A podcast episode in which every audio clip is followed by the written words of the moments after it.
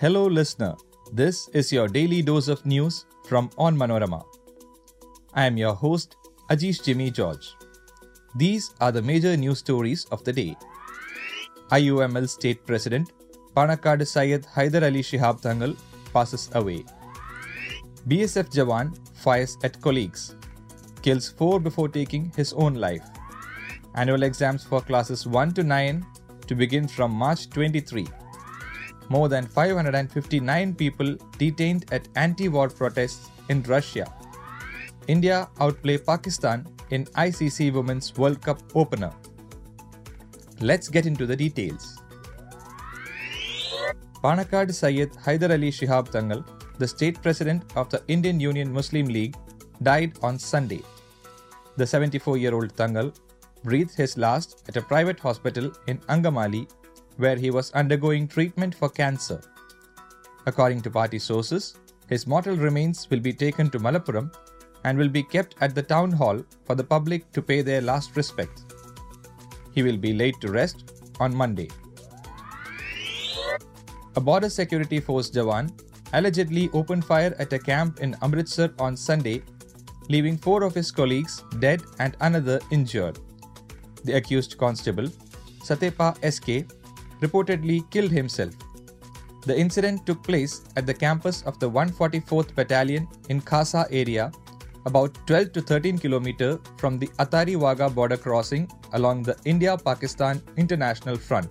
Officials said the accused was apparently upset about his duty hours and even fired shots at the vehicle of the commanding officer parked in the campus.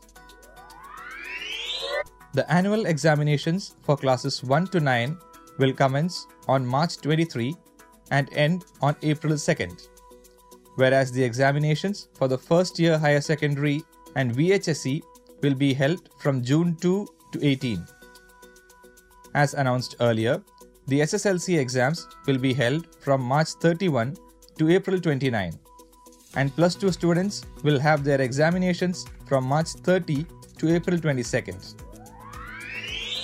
More than 559 people were detained at protests on Sunday in 21 cities across Russia against President Vladimir Putin's invasion of Ukraine, according to an independent Russian based protest monitor.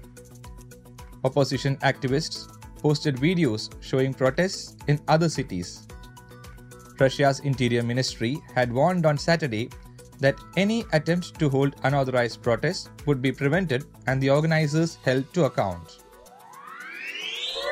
The Indian team thrashed arch rivals Pakistan by 107 runs to begin their campaign in the ICC Women's World Cup on a rousing note.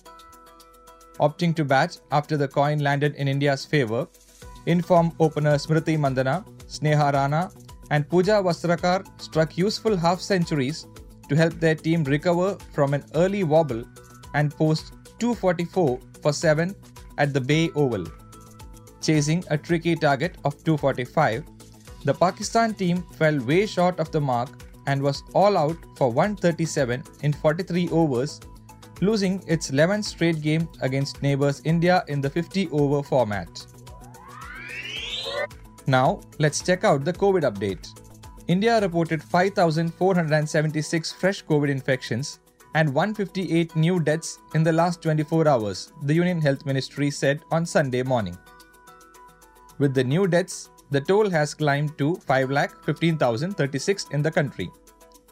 Meanwhile, the active COVID cases have further reduced to 59,442, which constitute 0.14% of the country's total positive cases. The weekly positivity rate has further come down to 0.77%, while the daily positivity rate has fallen at 0.60%. That brings us to the end of this episode. Be sure to come back tomorrow. As always, thanks for listening to Daily News Dose.